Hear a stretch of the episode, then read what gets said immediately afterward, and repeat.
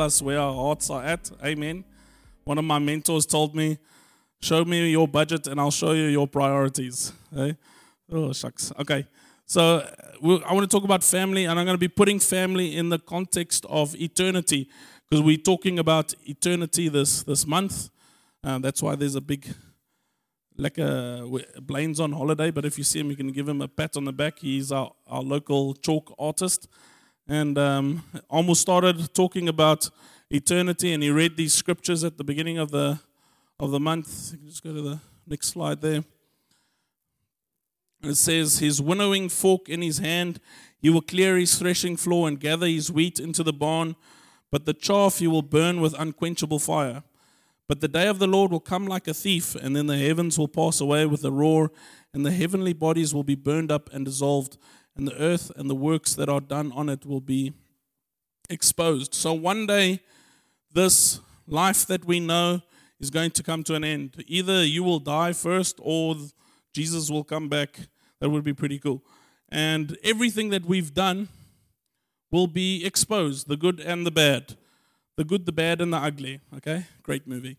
Um, and all be laid bare, right? Amen. You excited for that? Okay, let's move on.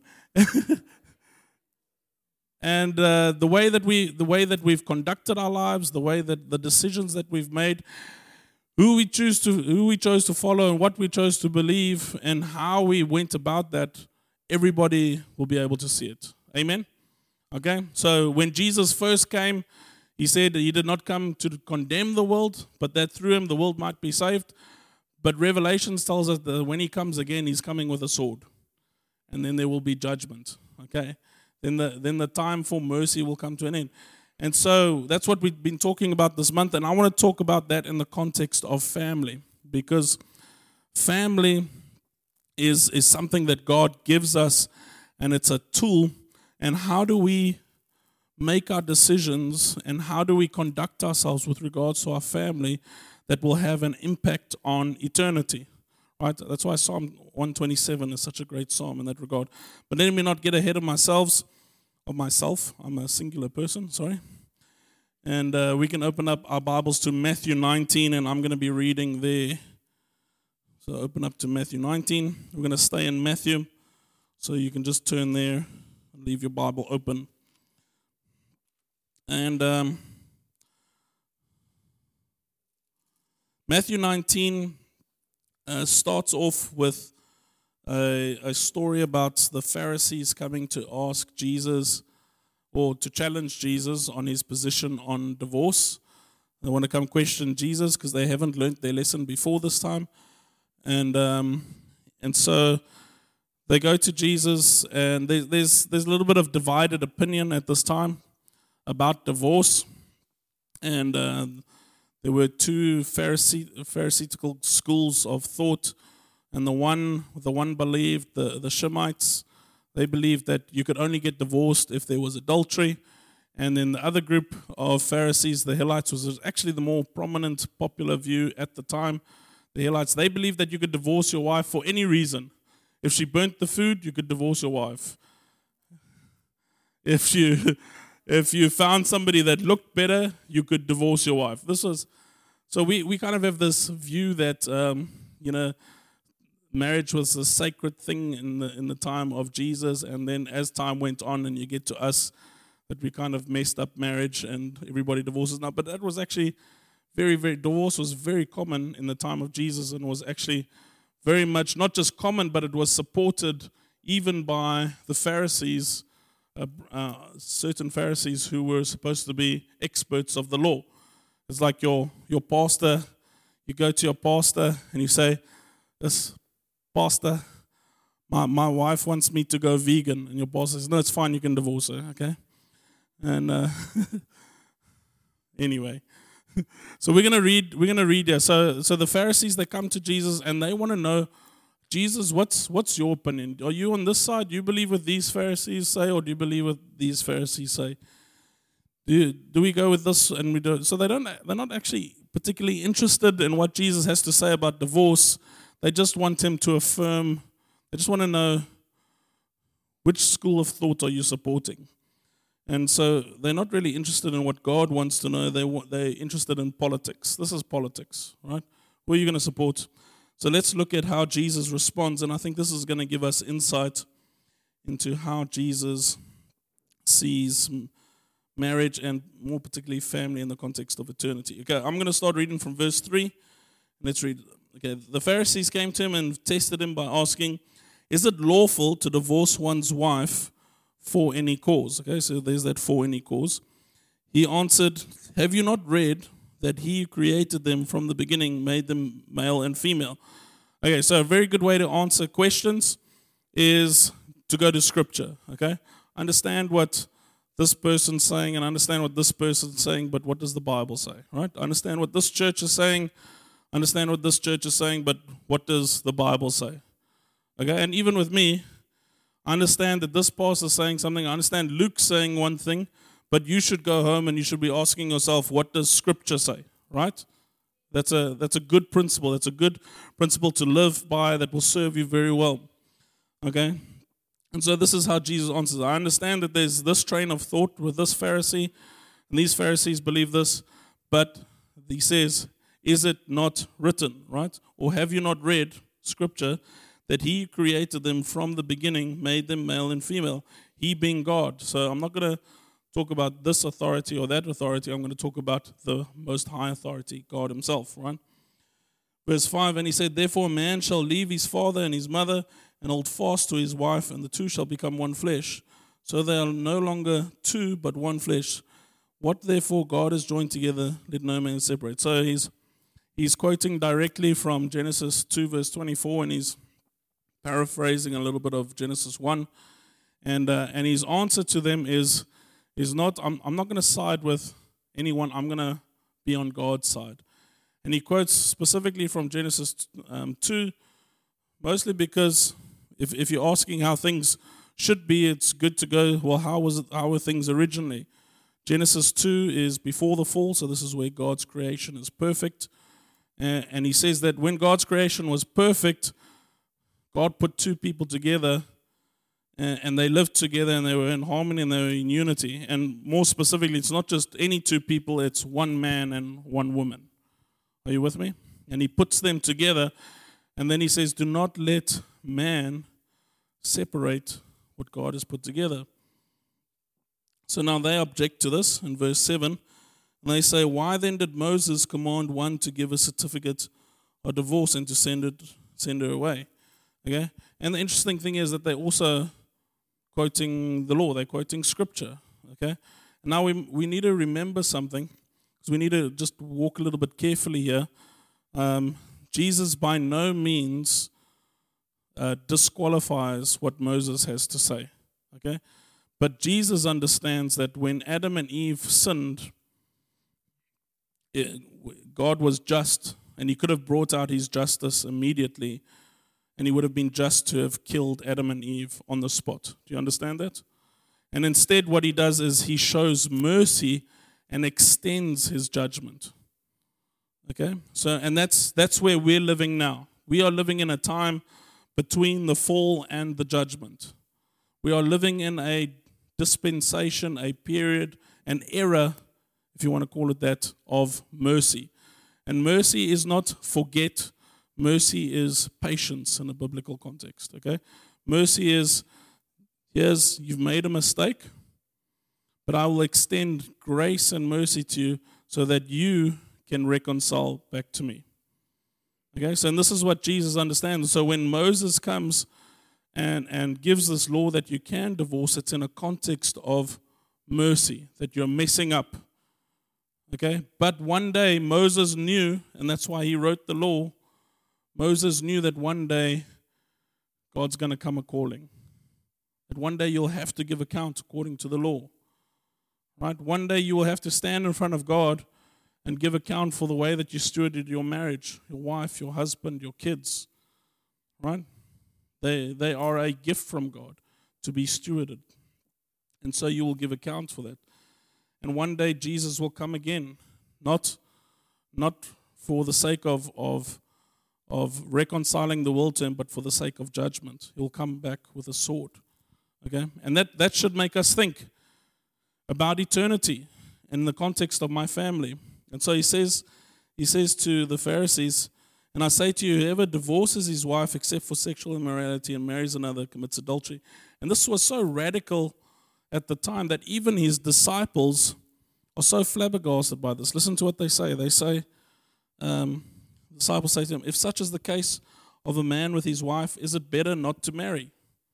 See, they were used to living in a culture where you could divorce for any reason, you know. Like they all wanted to get married, but maybe, you know, just on the side there. If things don't work out well, I'll just move on to the next person. It's fine. And now Jesus comes and says, No, actually, that's not how God wants it. It goes against his order, it goes against his, his decree. And, he's, and the, the, his own disciples are like, Shucks, it's pretty harsh, Jesus. You mean I'm stuck with this ball and chain forever? You know? Lol. Okay. My wife's gone home. Uh, and and they say, so maybe it's better we should stay single. And Jesus doesn't go, no, no, no, no, no, please. He, he kind of says, yeah, that's a good option. Okay, listen to what he says. Verse 11 he says, Not everyone can receive the saying, but only those to whom it is given, for they are eunuchs. And this, this doesn't necessarily mean that you don't have reproductive organs. It just means that uh, you have committed to celibacy. There are, there are those who are celibate, who have been so from birth, those who are celibate who have been made celibate by men, and those who are celibate who have made themselves celibate for the sake of the kingdom of God. Right? In other words, there have been people, for the sake of following Jesus, have decided not to get married. It would be better for them not to get married. In other words, the priority of life is not that you get married, the priority of life is that you serve Jesus and follow Him. Okay? And maybe if you're lucky, you find somebody that's going more or less in the same direction as you, and you say, hey, let's hang out with each other as we journey to follow Jesus. That is marriage. Are you with me? This is what I'm deciding to do. And so, culture will say one thing, okay? And just because the Beatles sang All You Need Is Love, what does Scripture say? Right? I love that song. I love the Beatles. And there's many other songs written and I, I, like them and I appreciate them. But at the end of the day, we've got to stop and say, okay, this person says that, that person says this, but what does Scripture say? And what Jesus said is that the priority of your life is to follow Jesus. And sometimes that even means not getting married. Now, you are married. Most of you in this room are married. I preached a sermon in Potch at a student church, so most of the guys were single there. And I started off my sermon by saying, some of you will forfeit the calling of God in your life for the sake of a relationship right? And I got a very angry email the week after that. Um, but my, my point my point is don't get married. It's not about getting married or not getting married. It's about committing to follow Jesus for eternity. It's, it's that eternity mindset, right? And and this is the same thing that Jesus was referring to. He says, "Hey, you know, if your if your arm causes you to sin, chop it off. It's better that you're going to into uh, heaven without an arm than into hell with both arms, right? For I causes you to sin, gouge it, gouge it out, okay? Now, we're not a bunch of armless, eyeless, legless people in this room, okay? bunch of sinners, and um, no joking. so, and, and once again, I'm also not saying don't get married. I'm just saying look at marriage, look at your priorities in terms of eternity. Am I doing this to follow Jesus? Am I coming? Am I serving Jesus to find a wife, or am I getting married to better serve Jesus? It's that distinction. Do you understand what I'm saying? Okay? And if you are married and there's, and there's conflict between you and your wife, you've got to ask is this conflict going to get in the way of us serving Jesus? And if so, it's better that we sort it out. It's better that I put my pride aside, sort out this conflict, because we have work to do in the kingdom. Amen? Okay, it's better that I bury the hatchet because I want to serve Jesus. Okay? And if you can't, then your pride is more important to you than eternity. Put your pride in context of eternity. What are you trying to accomplish? Okay, so let's move on from this. Um, I want to ask you a question. Would you sacrifice something that is eternal for something that is temporary? Okay, would you sacrifice something that is eternal for something that is temporary? And hopefully the answer to that is no. Okay, but this gives us a little bit of a conundrum because there's a different side to this whole family conversation in that your family structure is temporary. Did you know that? Okay? The members in your family are eternal and will hopefully go to heaven with you, but your family structure is temporary. Okay? So let's go to the next slide. In Genesis 2, verse 24, we read that one day your kids will get married and leave your home. Well, they'll first leave your home and then get married, hopefully. okay? One day my four year old son, he's going to grow up and he's going to marry. And scripture says that he's going to leave my home, he's going to leave my family and go form his own family. Okay, then he can't come do laundry at my house anymore. Okay, Yamar Sian. Okay, Pay for your own groceries. Yes, life's expensive. okay. He's going to leave. That, that family thing that we've got going on, okay, is going to come to an end. We play like a Uno now. Me and my son ride around. You know, it's, it's all fun and games now, but that's going to come to an end. One day he's going to leave. He's going to form his own family. Not only that, but even if I steward my, my marriage as best as I can, my marriage will still come to an end one day when I die. Did you know that? Okay? One day when you pass away, your marriage will come to an end. That family structure that you have is not going into eternity with you. And so, what you've got to ask is Am I going to sacrifice something that is eternal for a family structure that is going to come to pass inevitably. See, so let me put this into context. So last year, my wife and I, we felt that we need to start fostering. So we get two girls into our home. And before that, people have got questions, and they're good questions to ask, okay? Um, not saying that they're not. What about your own kids? What's going to happen with them? Okay? What about your family? And I'm asking these same questions like, shucks, you know, what about my free time? What about my money? You know, I've got a lot of Lego sets that I'm saving up for. Jokes. For my kids. Um, you know, what, what about my stuff? What about my free space? You know? What about my house? Now my house is getting small. And, and so I'm thinking about my kids and the fact that we got this special thing coming on, and all four of us fit very nicely into a five seater car. And now we're going to be six. Now I need to get a new car. It's like it's, it's admin right? It is admin. But the, the thing that I felt the Holy Spirit convict me on is, is how can I sacrifice the eternal well being of these two girls for the sake of a family structure that will inevitably come to an end? Do you understand what I'm saying? These girls, they will live forever. And I have an opportunity to, to influence where they will live forever. My family structure will come to an end. How can I pass up the opportunity to bring these two girls into heaven with me for a family structure that will come to an end?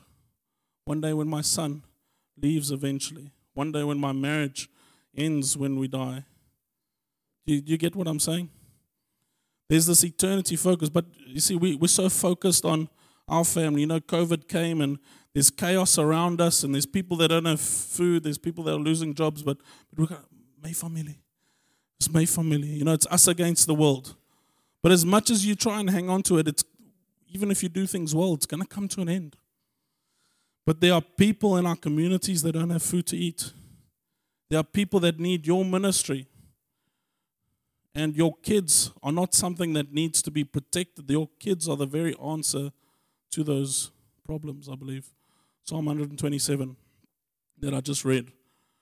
Your kids are the arrows in your quiver by which you'll go to the enemy, up against your enemy at the gates. Isn't that, isn't that beautiful? Right? I don't, I don't think of my son as somebody that I need a shield from the world.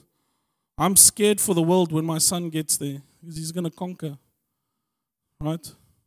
I'm scared of my own stuff in my house. For uh, never mind the world. I, I don't I don't fear what social media is going to do to my kids.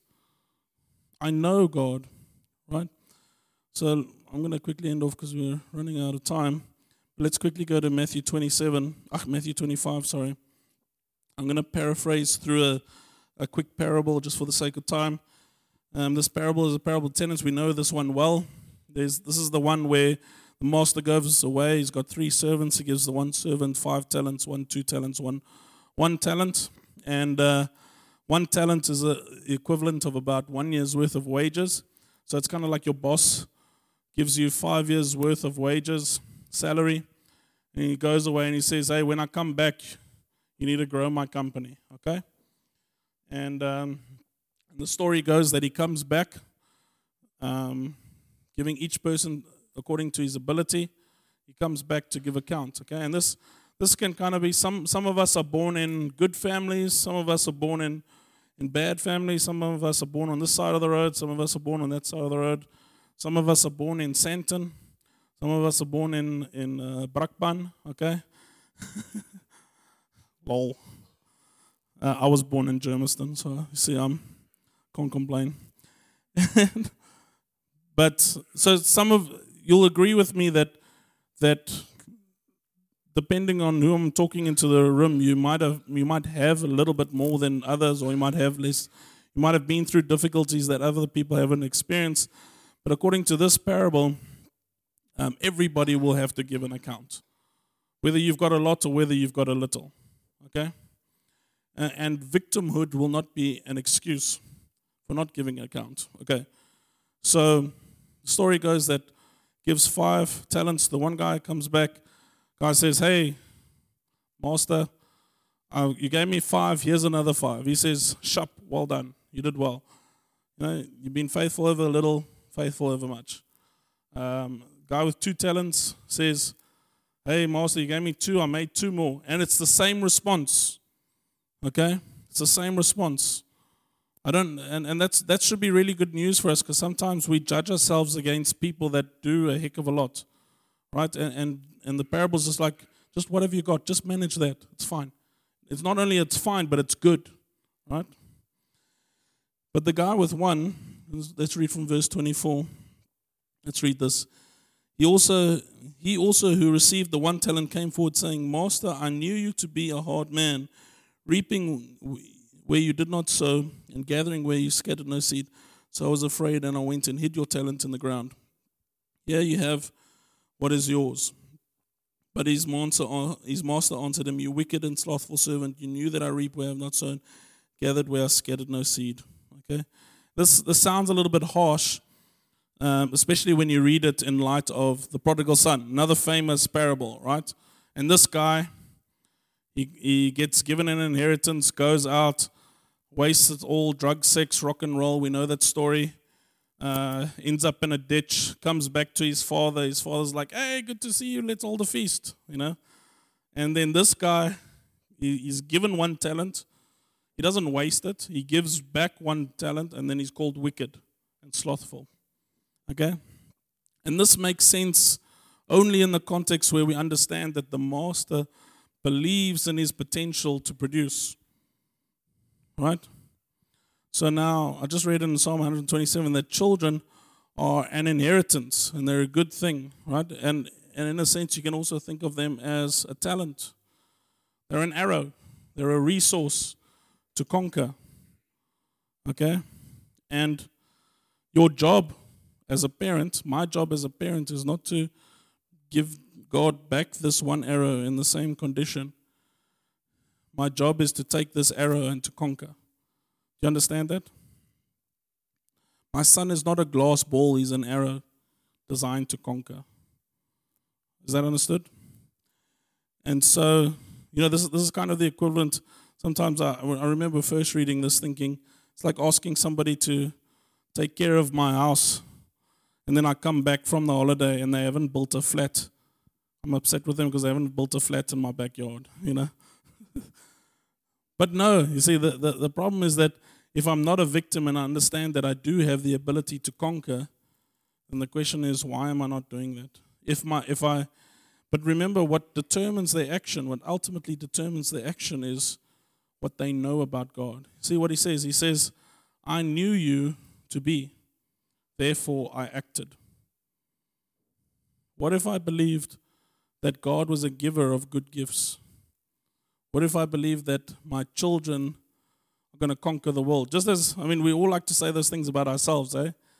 I'm a son of God, right? I've been bought at a price. I'm not a slave to fear. But do we believe those things about our children?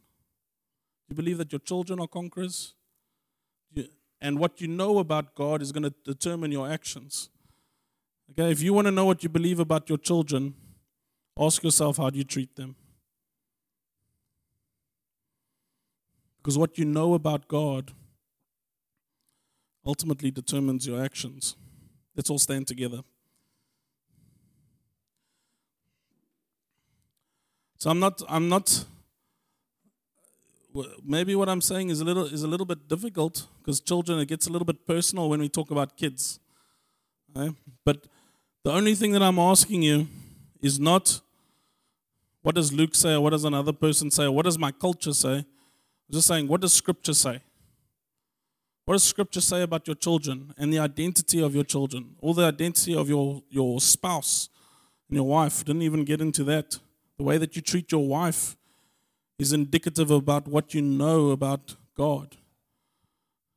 And all I'm saying is, what you know about God should be informed by Scripture, not by culture, not by person. Okay? Do you, do you get what I'm saying? Okay, let's pray together.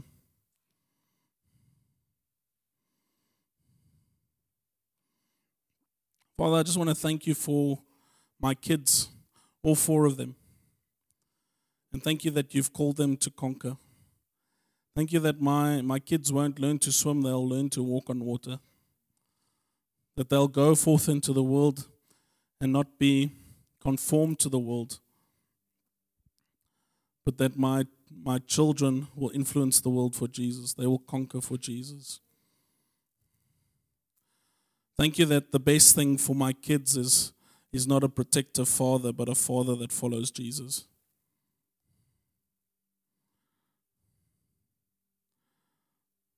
Because, Lord, unless you watch over my children, unless you guard over my children, I guard in vain. And unless you build up my children, I build in vain.